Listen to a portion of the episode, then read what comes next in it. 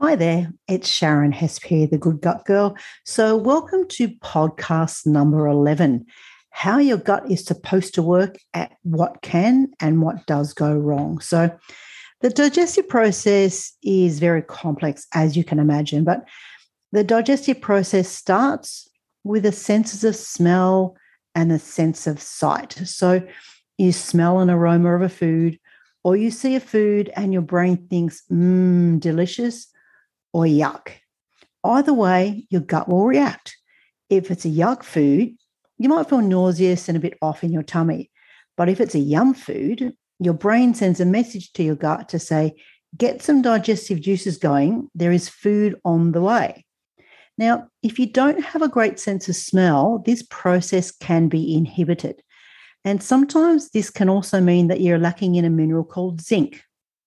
So, if you don't have a great sense of smell, it is possible you do need some zinc.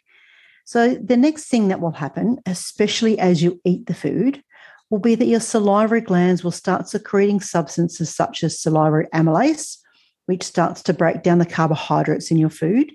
And it also starts to secrete lingual lipase.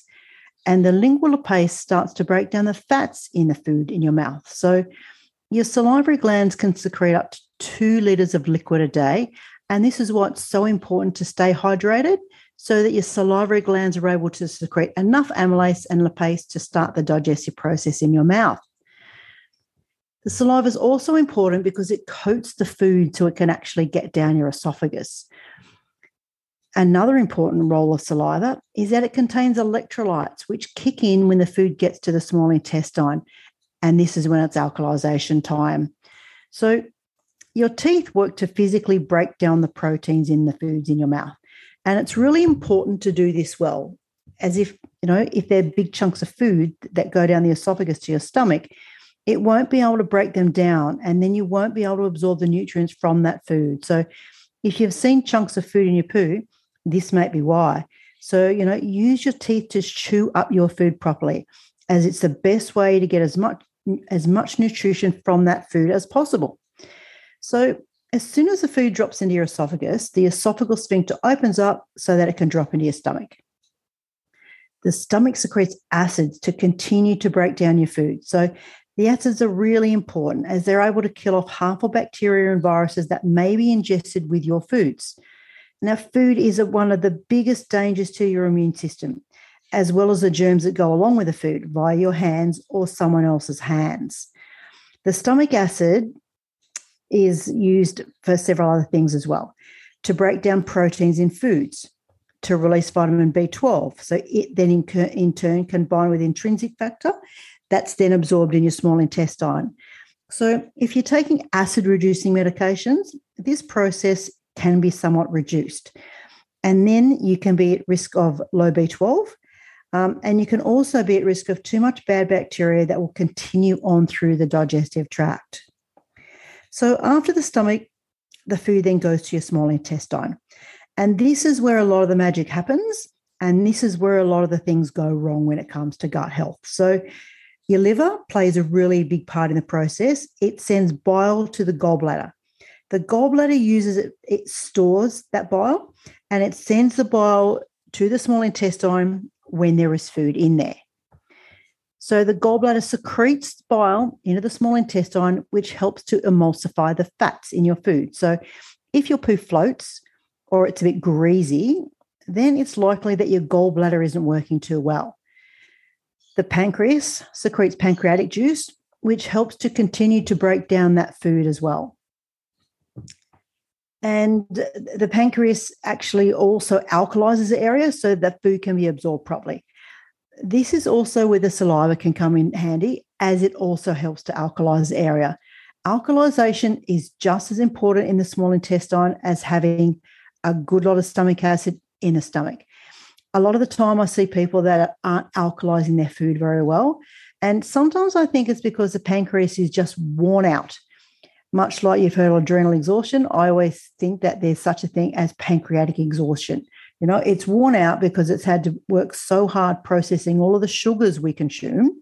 But that's just a theory of mine, not a scientific fact, but it makes sense. So, as I said before, the small intestine is where the magic happens. and where lots of things also go wrong. You all would have heard of leaky gut syndrome. It happens in the small intestine, where a lot of the food is absorbed. The problem occurs when the junctions of the small intestine open up and microscopic pieces of food then travel into the bloodstream. Your immune system comes along and thinks, hmm, you shouldn't be there, and it attacks it, much like it would attack a foreign body. And this is what causes all your symptoms. This is it's called this is what happens when you have food intolerances. So stress is a big, big driver of leaky gut syndrome. As the body gets stressed, the junctions open up, the food particles drop in. Hey presto, you have a problem. SIBO, or small intestinal bacterial overgrowth, is also something that happens in the small intestine. So the bacteria is not necessarily bad, it's just in the wrong spot, fermenting away, causing you problems and symptoms such as bloating, pain, gassiness, and sometimes alternating constipation and diarrhea. So, what you want is for that bacteria to be in the large intestine. You do not want it to be in the small intestine because it's fermenting in the small intestine instead of the large intestine. Yeast and candida infections as well do create havoc in the small intestine in a very, very similar way that food intolerances do. The gut junctions open up, and the, the yeast bacteria that there's too much of in your gut drops into the bloodstream and creates symptoms very similar to food intolerances. So, bloating, pain, constipation, or diarrhea, fatigue, many of the food intolerant signs and symptoms, headaches, the lists are endless. Then you also have fructose malabsorption.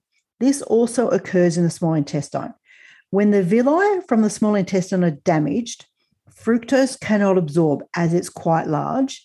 It then ferments, creating gases which cause bloating, pain, and depending on which gases form, hydrogen gases can cause diarrhea, whereas methane gases can cause constipation.